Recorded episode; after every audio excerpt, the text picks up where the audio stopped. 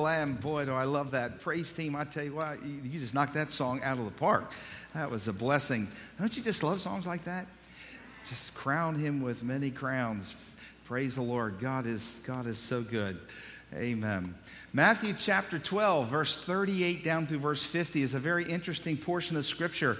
And there's, there are three things that, that, and I believe the reason this portion of scripture is there is, is to reveal to us that there are three things that can block us from investing in the kingdom of God. Three things that can stop us from getting rich in God. There's a place in the Bible, uh, I believe it's in Colossians and another place in Ephesians, the Bible says that we need to be careful in our Christian walk that when we get to heaven, and we're going to spend a lot more time over there than we are here. Our life here is but a vapor that appears for a little while and vanishes away. Our life here is very brief, it's a quick journey.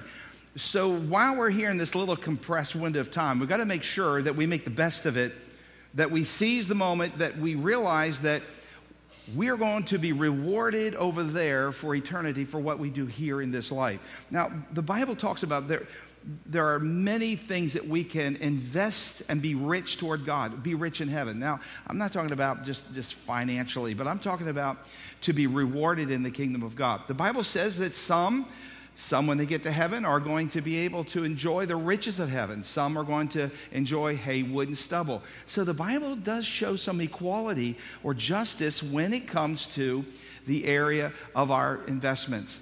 So God is faithful to reward those that give our best to Him. Now, there are three areas, three areas that can block us from being rich toward God. There are three things that can really hinder us in this life that can keep us from gaining great reward in heaven. I don't know about you, but, and I know some people, as long as I can get to heaven, I don't care if I get any rewards. I just want to get in the gate. I think you're going to feel different when you get there. I think when you see Jesus, when you realize what he's done for you, and you find other people casting their crowns and, and, and, their jewels at the feet of Jesus, I think that song, I Wish I Had Given Him More, will come to play. And I think heaven is going to be such a fantastic place. And Jesus is going to be the focus of heaven. Uh, I thought about many people have gone on to be with the Lord. Don up there right now and already worshiping at the throne. And, and right now there is this joy of being in the presence of Jesus and thinking about their life in retrospect. I, I, I wish I had been faithful. Heaven is so grandeur, so great, and so glorious. And the, the Bible talks about heaven being a place of myriads and myriads and myriads of angels constantly putting praise on Jesus. The saints of God, we're just the remnant of the church. Think about 2,000 years the church has been in growth process. 2,000 years of saints that are already up there. And we're down here. We're just a remnant. I believe the rapture is going to come soon. I think we're going to, we're the tail end of the church. And I think pretty soon we're going to get there. And when we get there, we're going to be so blown away. We're, in retrospect, we're going to be thinking, why wasn't I not living for Christ? Why wasn't I living for the kingdom of God? I think things will fall into perspective. And if we don't get it right here, we're going to miss the opportunity. There are three obstacles, three attitudes that will keep you from investing in the kingdom of God. Now, I want you to think future now. Think about heaven. Think about your little life you got left here. I want you to think about giving all you got here so you can be rich there. Let's pray. Father, we thank you for your word. We'll pray, Lord, that you would bless it. And Father, I'll be sure to give you the praise and the glory for all that is said and done in Jesus' name. And all God's people said, Amen. Now, I want to read this scripture to you. The certain of the scribes of the Pharisees, this is Matthew chapter 12, verse 38 down through verse 50. The certain of the scribes and the Pharisees answered, saying, Master, we would see a sign from thee. But he answered and he said unto them, An evil and adulterous generation seeketh after a sign, and there shall no sign be given to it but the sign of the prophet Jonah. For as Jonah was three days and three nights in the whale's belly, so shall the Son of Man, who is Christ, be three days and three nights in the, in the heart of the earth. Speaking of the burial of Jesus Christ. Verse 41 The men of Nineveh shall rise in judgment with this generation and shall condemn it because they repented at the preaching of Jonas, and behold, a greater than Jonas is here. The queen of the south shall rise up in judgment with this generation and shall condemn it, for she came from the uttermost parts of the earth to hear the wisdom of Solomon, and behold, a greater than Solomon is here. And when the unclean spirit is gone out of a man, he walketh through dry places, seeking rest, findeth none. Then he saith, I will return into my house from whence I came out. And when he is come out, he findeth it empty, swept, and garnished. Then he goeth, he, and taketh with himself seven other spirits more wicked than himself, and they shall enter in and dwell there. And the last state of that man is worse than the first. Even so it be also unto this wicked generation. While he yet talked to the people, behold, his mother and his brethren stood without, desiring to speak with him. Speaking of Christ. Then one said unto him, Behold, thy mother and thy brethren stand without, desiring to speak with thee. But he answered and said unto him that told him, Who is my mother, and who are my brethren? And he stretched forth his hand toward the disciples.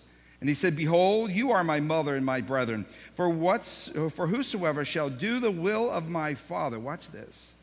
For whosoever shall do the will of my Father which is in heaven, the same is my brother and my sister and my mother. Great scripture. Now you're like, man, how did you find any principles out of that? But there are three powerful ones. And uh, today I want to talk to you about the abundant opportunities that Christ gives us to invest in eternity and the three obstacles that will keep us from that blessing. They're obstacles. Now, there are three of them that I find in the scripture here. Number one, I want you to write this thought down. I have to see it before I believe it. I have to see it before I believe it. Now, verse 38 says this this is the Pharisees. The certain of the Pharisees, uh, scribes and the Pharisees answered, saying, Master, we would see a sign from thee. In other words, do some magic so we can believe it. We have to see it before we believe it. You see, this attitude will always hold you back. It's the attitude of the Pharisees the thing that is so amazing about this statement is that if these men had been paying attention to the ministry of Jesus Christ, they would have already seen thousands of signs of the power of Christ.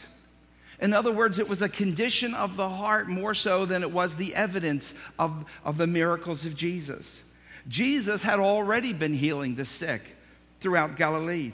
In Matthew 4 23, the Bible says, And Jesus went about all of Galilee, teaching in the synagogues and preaching the gospel of the kingdom. Now, watch this. And all manner of sicknesses and all manner of diseases among the people. In other words, these Pharisees were there and they're asking Jesus for a sign. And Jesus is saying, basically, haven't you just witnessed all of the great things that I have done? In Matthew chapter 8, just a couple chapters back, Jesus healed a man with leprosy. That was unreal. It was incurable, but Jesus healed it. And then he healed the centurion, ser- uh, uh, the servant. He healed Jairus' daughter, raised her from the dead. He healed Peter's mother in law who was sick. He healed all of the sick in, in, in, Matthew chapter 9. He also calmed the storm at the sea. He even delivered a man from the Gadarenes who was demon possessed. Jesus healed him.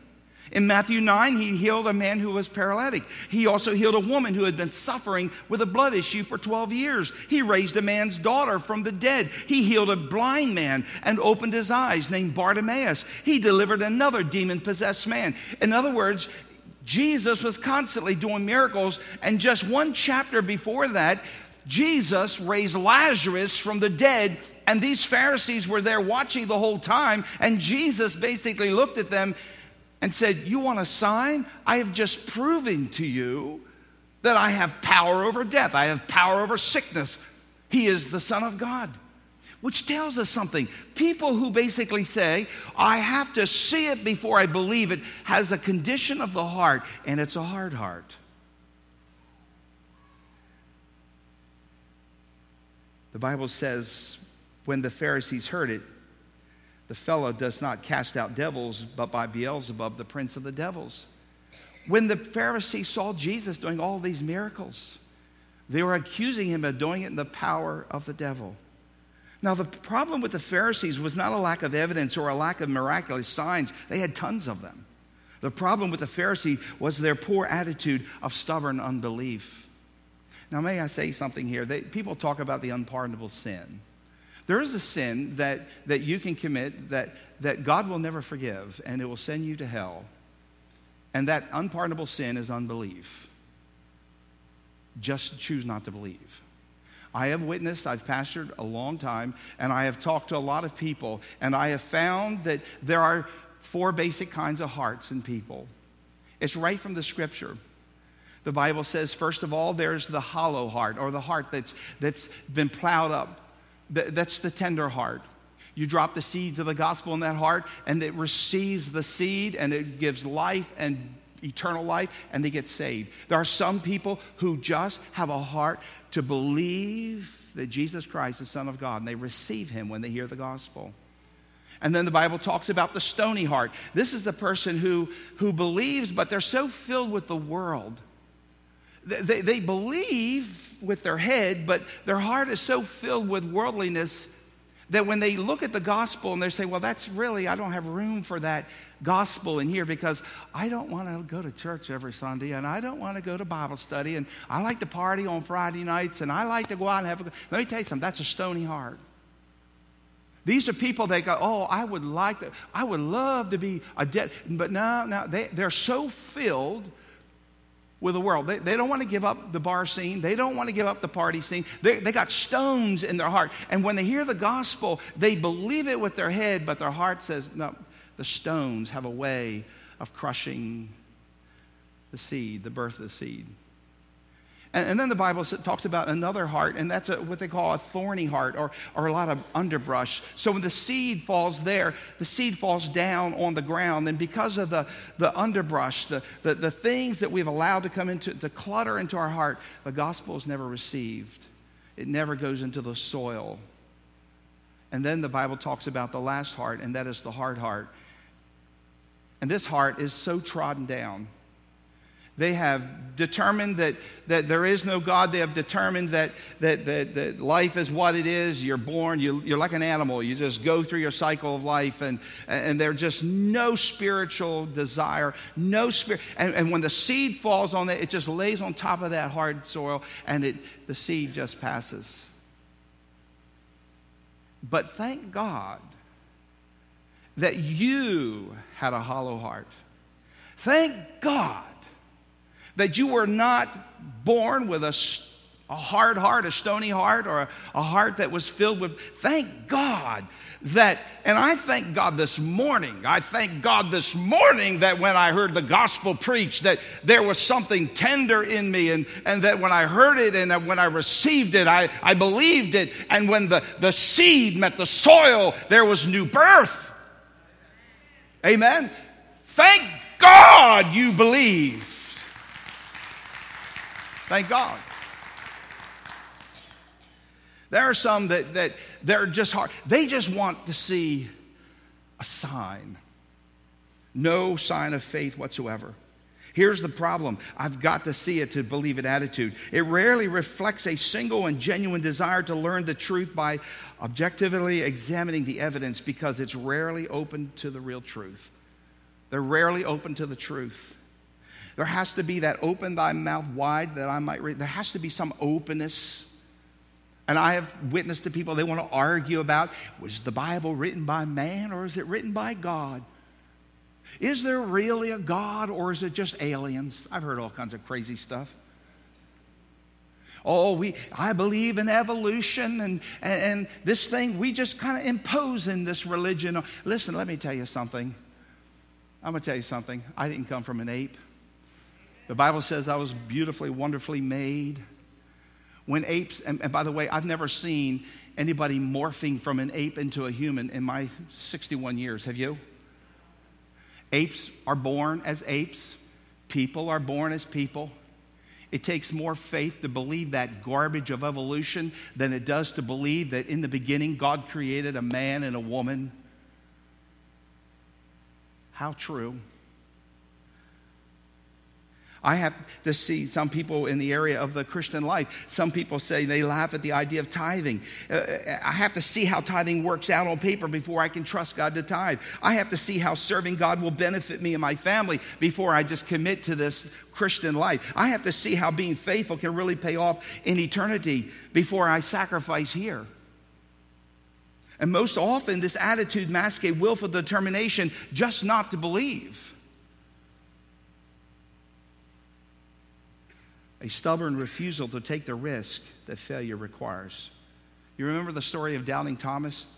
After the death and resurrection of Jesus, after some of his disciples had reported seeing the risen Christ, Thomas was still unconvinced.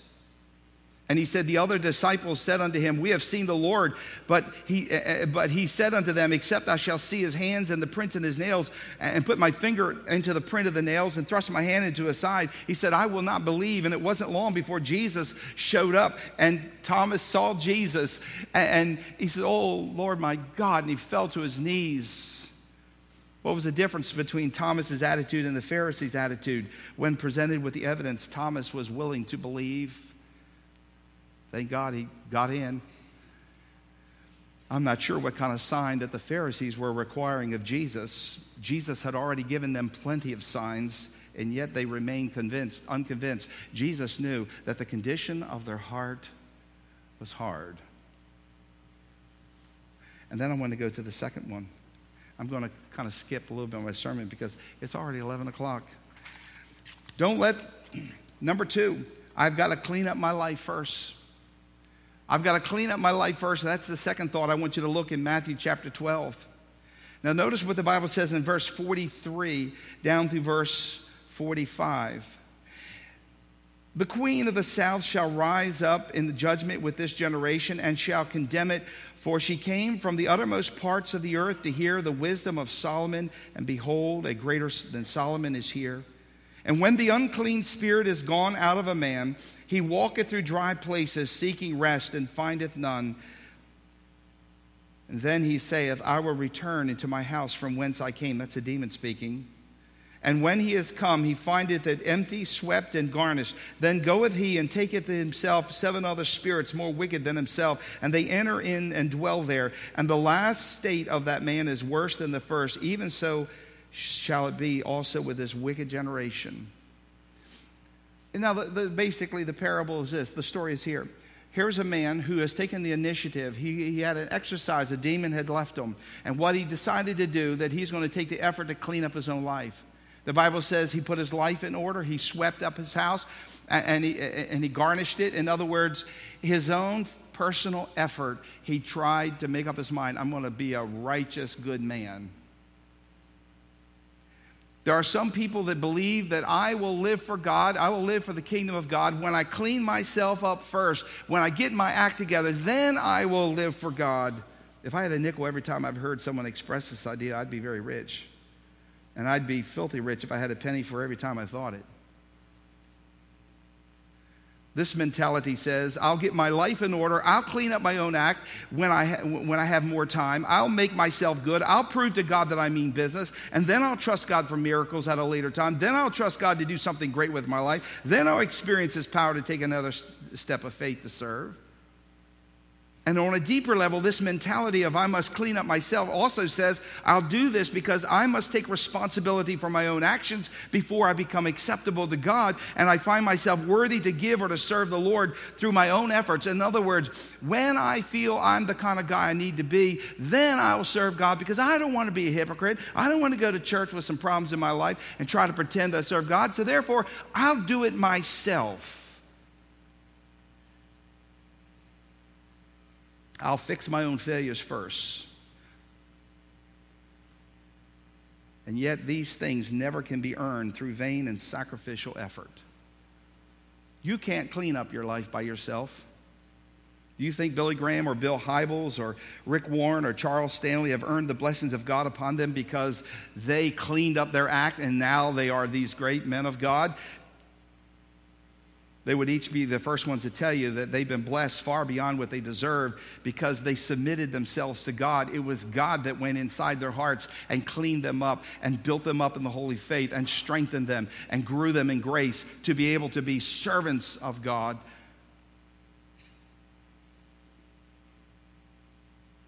God doesn't use these men because they made themselves perfect. He uses them because they made themselves available to God, and He is in the process of making them perfect. And it's the same with you. You don't clean up your life. You got to turn around and give it to God so that He can use it for you, for your His glory. You give your life to God, you let Him clean you up, and then He'll use it according to His purposes. I found this out in my Christian life. Holiness is not about a short term effort. When you get saved, it's not, all your sin is not, your issues are not taken away right away. When you first get saved, it's not like all the cursing goes away and the drinking goes away and all the junk goes away and the part, all the, the foulness, the immorality. No, the Christian life is a constant walk in the Lord. And as you pray daily, as you surrender yourself to the Lord, the conviction of the Holy Spirit over the process of time has a way of, of, of growing you. It's what we call regeneration. That's what we call sanctification, setting you aside. It is the process of time, it is a long term lifelong term transformation. And as you submit to the Lord, God works in the details of our life. Every day you've got to yield yourself to God's grace and mercy and God's Holy Spirit in your life through daily prayer and baptizing yourself in the Word of God and baptizing yourself in prayer. And through that process, it is God that cleans you up so you can surrender your life to Him. But if you don't surrender yourself to Him and you don't put yourself to the exposure of the Word, if you don't put yourself under the exposure of prayer, those processes that build you up in the faith will never take place. It's one thing to get saved. And salvation is not a one time fix, it cleans it all up. It is a walk that you begin to grow in Christ, and Christ cleans you up in your life. And then here's the third point. And here's the third thing that will keep you from investing in eternity, and that is I will just watch from a distance. One of the most popular reasons why a lot of people don't get rich toward God. Look what the Bible says in verse 46 down through verse 50. While he yet talked to the people, behold, his mother and his brethren. Now, I want you to circle these two words the mother and the brethren. This is the, the actual family, the blood family of Jesus. His brethren, watch this, stood without. Circle those two words stood without, stood without, stood without. Desiring to speak with him.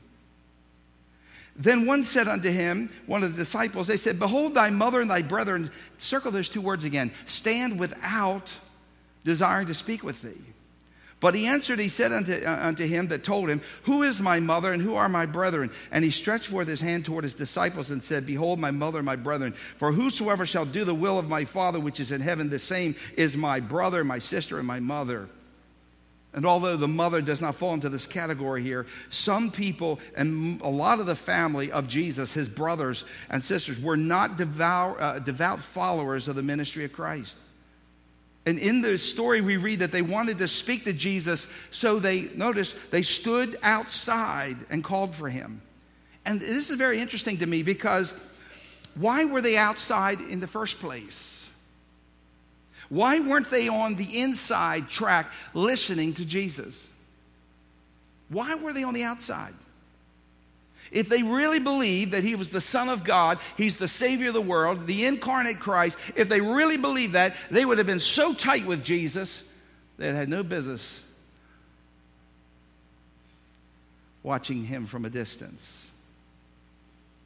In fact, that's why John wrote in John 7 5, neither did his brethren believe. His brothers did not believe in him. So they stood outside while Jesus taught. And when he was finished, then the brethren came and they called for Jesus. And Jesus makes a real strong point here. And he says to his followers, he let them know that there is no inside track in his kingdom, no special treatment, no shortcuts. Now, back up a minute there you can have a casual acquaintance with Jesus. You can believe Jesus existed. You can tell everyone you believe in Jesus, and, and you can call yourself a Christian. But let me tell you something a true follower of Jesus will be tight with him and be a follower of him. A casual acquaintance with Jesus will never do. This is what Jesus is saying. Just to say you know him And there's no watching from a distance. You've got to get personally involved with Jesus. And he makes that very clear. For whosoever shall do the will of my Father which is in heaven, the same is my brother and sister. Listen, a person that claims, I know Jesus, but yet they're walking this way in the world, and Christ says, if those that hear my voice, they follow me. There's a, there's a huge contradiction. And, and that would scare me because there's a place in the Bible that says that when men get into the, up to the judgment seat of God, they're going to stand before God, and God says, Get away from me. I never knew you. They, wait, wait, wait, wait, wait, God, you can't tell me that. I, I used to go to Crossroads Church. I, I used to hear Pastor Tim preach every Sunday. I even went to an altar and I prayed a prayer. God said, I never knew you. And he says, Depart from me. You say, How can that happen? And there are a lot of tares sown in among the wheat. And let me tell you something when it comes to eternity, when it comes to the, the hotness of hell and the beauty of heaven, let me tell you something. I wouldn't take this casual. I wouldn't take it flippantly, man, because let me tell you something. Eternity, you're either going to spend it eternity in heaven or you're going to spend eternity in hell. You say, Well, I don't like, you're scaring me. Let me tell you something. The truth is the truth. I'd rather scare you into the gate of heaven and tell you the truth than get up here and tickle your ears and watch you die and go to hell.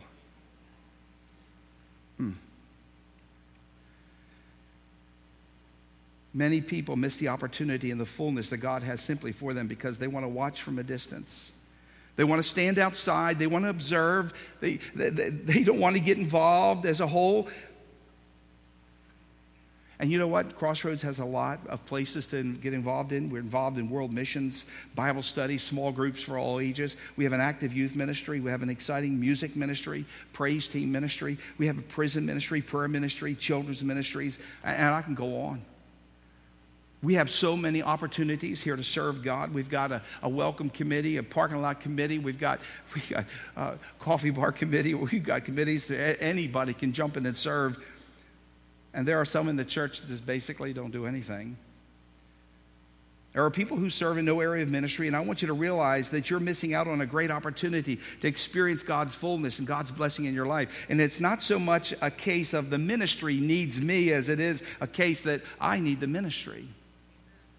And you'll never experience God's fullness by merely standing outside and watching. It requires participation, it requires involvement, it requires doing God's will for your life, finding God's will and doing it no matter where you are in your life, no matter what age you are. It's a matter of doing what God has wired you and created you to be. There's no getting to the there's no getting to a point where you can say that's a requirement for others because I'm above it. I'll just stand outside the door, and when I need Jesus, I'll call for him.